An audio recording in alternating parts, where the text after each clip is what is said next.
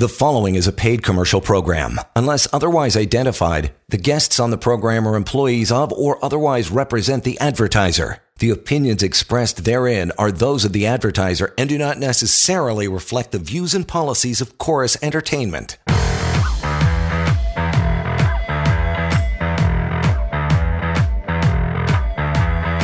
are set to go. John Scholes here, host and, and the brains of the operation. Lior Samfiru standing by with the knowledge ready to answer your questions. So do not hold back if you have any issues at your workplace, whether you're an employee, employer, or otherwise. Maybe you've been let go. You've heard uh, some things are coming down the pike you don't like, and maybe you've been handed that severance letter or think it's coming down as well. Maybe a performance improvement plan, put on a temporary layoff. How does the temporary layoff work? All that stuff. We'll try to get to some email if we have time. Help at employmentlawyer.ca. Beyond that, you can always reach out to Lior and the team, pocketemploymentlawyer.ca and 1 855 821 5900. We will get into this the most common employment law violations even the big employers are guilty of because just because you work for the big one doesn't mean they got everything right. So we'll get to that here in just a bit, but we always get warmed up with the case of the day. What's going on with you, pal? Hey, John. We're here to talk about employment law, and I'm here to answer questions. So if you have a question about employment law, if you have a question about your legal rights, about your job, your boss, your compensation, your termination, we're happy to answer your calls. We want to make sure that when uh, you go to bed tonight, you feel better than you did earlier. You know what to do. Uh, because you maybe know how to respond to an ultimatum. You know what to do because you lost your job and what you're owed. Uh, there's a lot of misconceptions out there when it comes to employment Yeah. law and the internet can actually be a very frustrating thing, uh, not to mention a misleading thing when it comes to employment law. So right here on the show, you don't have to worry about is it accurate. You know that it is.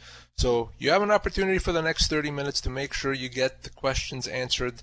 But of course, you have other opportunities, including the ability to call me in the office.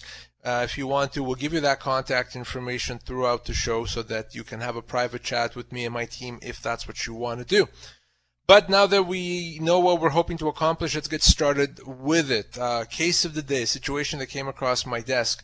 I spoke with a lady who recently got some news from her employer. Well, up until now, for the past five years working for this company, she had uh, gotten a, a, a regular salary of $60,000. Well, she just found out that uh, her salary is going to go down to 40000 Oh. but she's she's going to have opportunity to earn uh, commissions on, on, on various things. In the past, she was 100% salary, no commissions. She's going to go down to 40,000 but commissions and the company was saying that with these commissions she could hopefully expect to make even more money than she did before. But she called me and she wanted to to really understand her rights. She didn't like the idea of having a variable component to her compensation. She liked the security and the certainty of getting her $60,000 salary.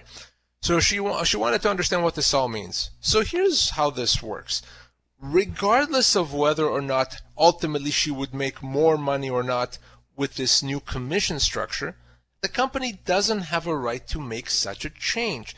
They don't have a right to reduce your pay and change the structure in this way, even though potentially you may ultimately make more money. It's a big deal from to go from 100% salary to a reduced salary with commissions. It's not something a company is able to do. So what does this mean for her? Well, it means that she has two options. She can accept this and, and move on and, and, you know, see how she does with commissions. Or she can say, no, no, no, constructive dismissal. By changing my compensation structure, by adding this commission component and reducing my pay, you've effectively terminated my employment. It's a constructive dismissal. And I can treat that as a termination and get my severance. She wants to do that. She does not like at all this component of of uh, commission. She wants to get her uh, severance for her potentially eight or nine months of severance. You know, she's been there for just over five years, and I'm going to help her get that. But I wanted to remind, of course, our listeners here that once your employer does something to your compensation, even if the dollars may not necessarily change directly, if the structure changes, bonuses go or, or commissions go or commissions are added, once the structure changes, that can often be a constructive dismissal. It's not something your employer is allowed to do. So if you're facing such a change, a change to your compensation structure, we should talk about it because remember, If you say nothing and continue working, after a short while, you're going to be considered to have accepted what the company did, and you don't want that. So once the change is announced to your compensation structure, we should talk right away.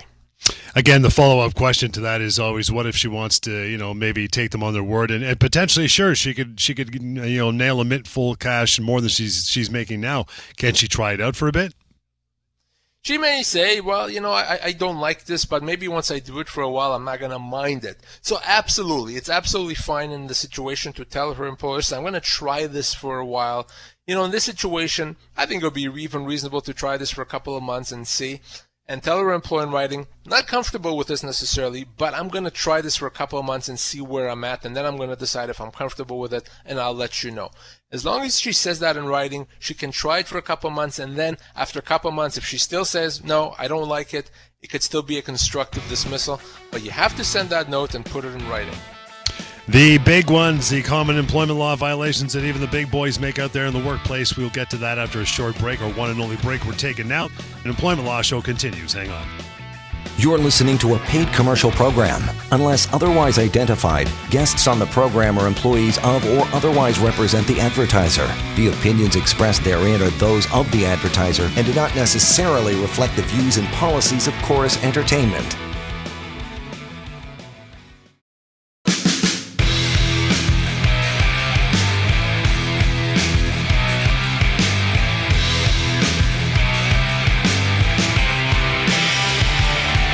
Want to get into this just because it's a big company doesn't mean they follow the law or know any better. So we're here to talk about the violations that even the big boys make and they're guilty of. Number one, Lior, this one's a beauty too. Want to get into this. Don't properly investigate and deal with workplace harassment issues, if you can believe it, in 2023.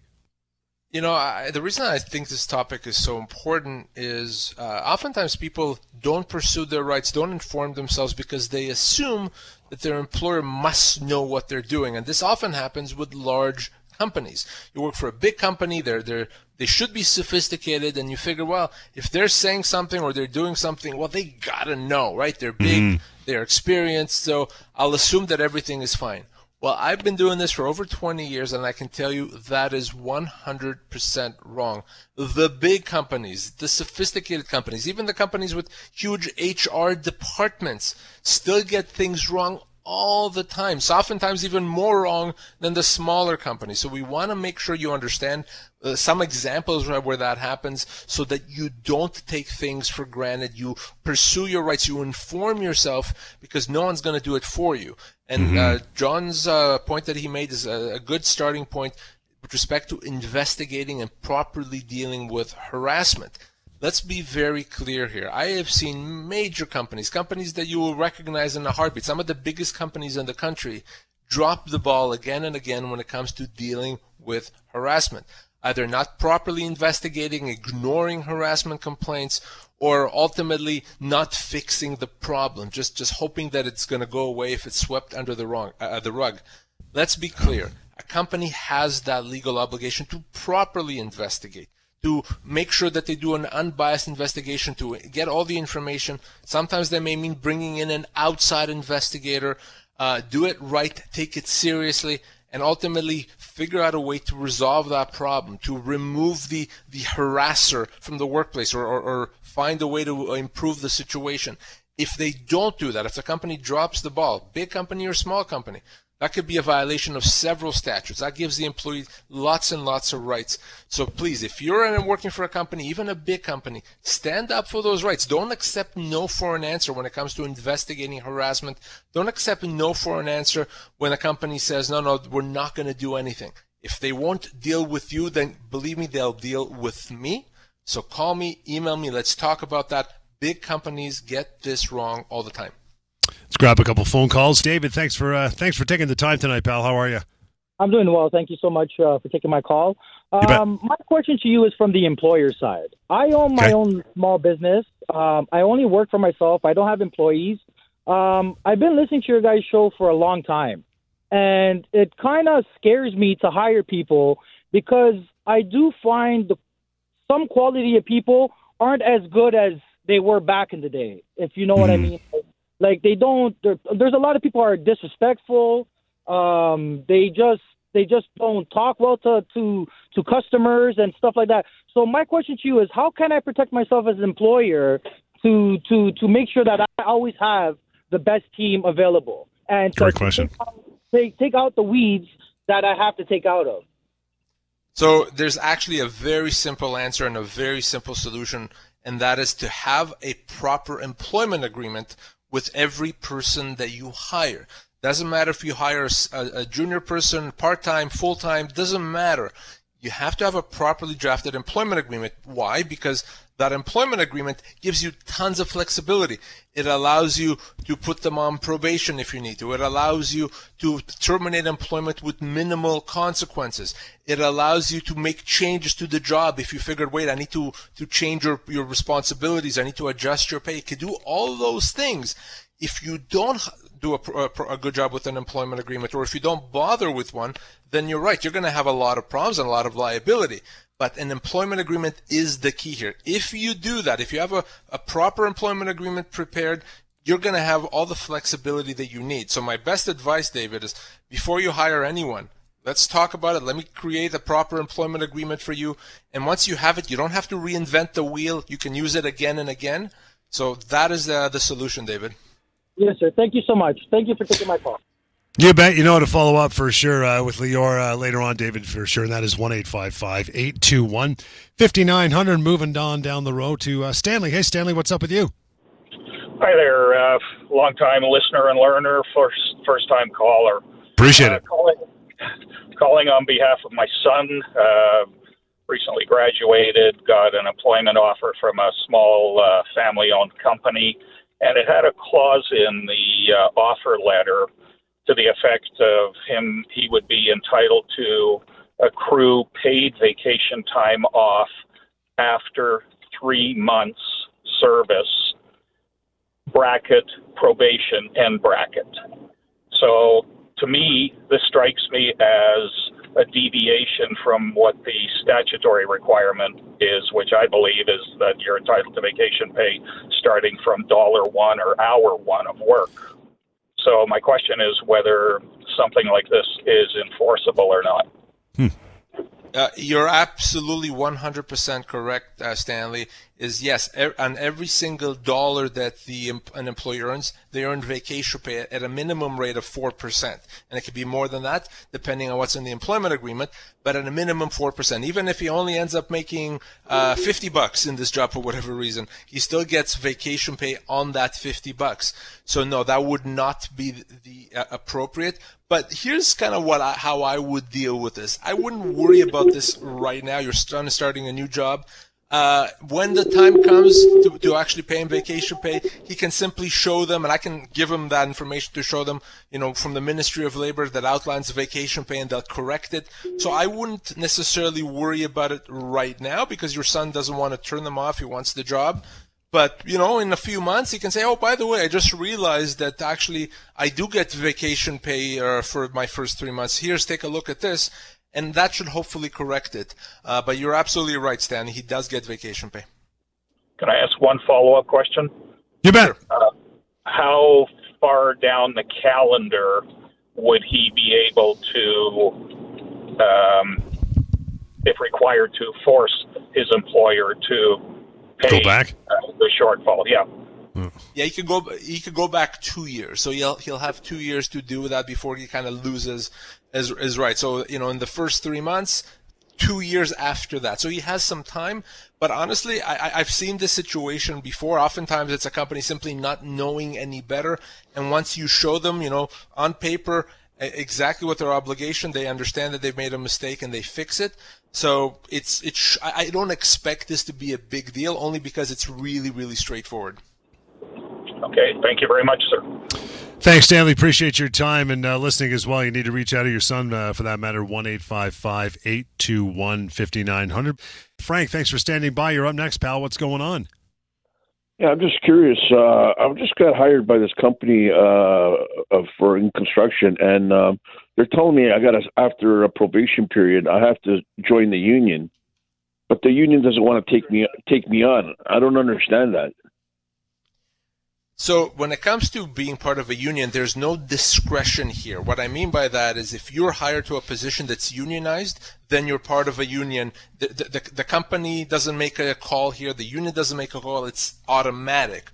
So I think there's probably a bit of misunderstanding here with the union. Maybe they disagree that your position is one that falls within the, the scope of, of their collective agreement but it's not a situation where they say, hey, we just don't like Frank, we don't want him. There's no discretion here. It's a question of the job that you were hired to do. Is it a unionized job? And sometimes employer and union get into a fight over whether or not hmm. the job that the employee is hired for is unionized. But that's for the union and the company to figure out. You don't really have much of a say there. You simply continue doing your job and, and following your, your employer's uh, instructions, and they have to figure out if your position is actually unionized. Well, it is it is unionized, but they hired me as a, on a probation for a month to two months to see how I how I am. They love me after the first week. They love me, and the union says no, we can't we can't have that guy. Well, again, there's no discretion there. Perhaps it's a situation where you only become part of a un- uh, the union under the collective agreement after two or three months.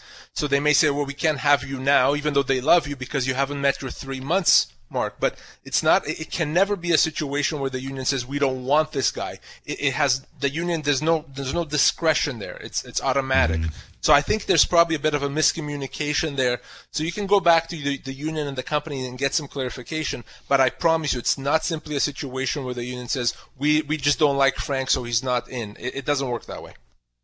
And just one thing, how come you guys don't take on uh, the, the, the the unions? Like you don't answer any questions about union mm-hmm. stuff because there's a lot of stuff that we that I'm sure there's people up there that would love to have you as a lawyer. To no, no kidding.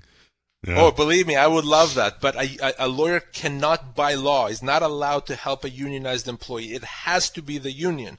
That's why. So you, you I, I would love to take on unionized employees. In fact, I would double my firm size overnight. But yeah. the only one by law that's allowed to help is the union. There's no other options. There's no exceptions. And even in a situation where the union is not doing anything for the employee, still it has to be the union. You still cannot hire a lawyer. That's why we can't help unionized employee. No lawyer can. Frank, appreciate uh, your time and the questions. In the meantime, talking about the big mistakes that even the uh, the big employers still make, if you can believe it. Number two is this, and we, we talk about this all the time. We get calls about it, Lior, and terminating employment for cause without building up that case which they need, right? Absolutely. I see big companies make this mistake. Companies all of all sizes making this mistake. And that is they jump the gun to a termination for cause. And and what I mean by building a case is this the fact that the employee may have done something wrong or maybe is not doing a good job does not mean they can be fired for cause. To be fired for cause, the company has to put in the work. They have to build the case. They have to give warnings in writing. They have to give the employee opportunities to improve, maybe even additional training depending on the situation. They can't just jump from nothing to a termination for cause. And it, it takes time and it, it's some work and oftentimes companies don't want to do that. So what what happens and i see this again with big companies is oh well you know mr employee uh, you, you, didn't do a good job over the past couple months so we're letting you go for cause. Or you know we had an incident with you uh, last week we're firing you for cause. Well guess what? If the company didn't put in the work they didn't build up if they didn't build the case that's a wrongful dismissal. That's not cause. That employee's owed severance owed compensation so definitely you want to keep that in mind. Just because the company says it has cause to fire you, to let you go, does not mean that they do. Doesn't matter if you work for a massive company and you think they should know. Trust me when I tell you, 20 plus years of doing this, they don't know. They get this wrong. So if you're fired supposedly for cause, we need to talk right away. And how about this one? Pretty much across the board, they just simply offer inadequate severance. this is the big one. You know, it's what started the show all these yep. years ago. Uh, big company, small company, it's just the same. The odds of getting bad severance are the same whether you work for a massive company or a tiny company. And those odds, by the way, are right around 90%. 90% of people, even if they work for a big, big, huge, sophisticated company, when they're let go, are offered inadequate severance. Severance that does not comply with the company's legal obligations. And what I see very often, my gosh, too often, John, is someone is let go from a big company and they say, well, you know, they must know. Yep. So if they tell me I'm only owed six weeks of severance, well, they, they know they're the company. They've done this a, a thousand times. So I'm going to accept my six weeks and sign off because that's what they're telling me. Wrong, wrong, wrong. That six weeks potentially should be 10 months. See this every single day. The problem, of course, is once you sign that severance agreement, you can't go back. So if you work for a big company, small company, any size company, if you're let go, chances are that the severance you're staring at is completely inadequate. We need to talk right away. And another thing, uh, companies of all sizes get wrong. They, uh, you know, they don't make that effort to accommodate employees that come back or want to come back, but they need medical restrictions or limitations anyway, right? Yeah, and this duty to accommodate is something mm. that employers often don't uh, don't follow. That that duty to accommodate, and you know, let's face it, it's not easy necessarily to accommodate. It could be difficult, it could be uh, challenging, it could even be expensive. And I've seen huge, big, sophisticated companies, and I've seen tiny companies often not do it properly. No, no, we're not going to accommodate you. It's too hard, or no, we, we're not going to give you modified duties or modified hours. You're just going to come back when uh, when you don't have any restrictions. No, let's stop right there. Company has an obligation to accommodate, even if it's difficult. They have an obligation to provide those modified duties, modified hours, to follow what your doctor says you need. Uh, and just because it's a big company, it's easy to think, well, if they're saying they don't have to accommodate, they must know. No, they don't. Your job is to make sure that the law is being followed, that your rights are being enforced. So if you're trying to get accommodation, your doctor's telling you that you need it, and your company is not cooperating, big company or small company, again, you got to call me right away. Finished off with a quick email. Sean says, "Guys, I'm an office clerk and work for a construction." Oh no, sorry, this is Joseph. He says, "How much severance, guys, should I be getting if I worked for a company for almost 20 years, but three years ago quit for a few months and then I came back to work?"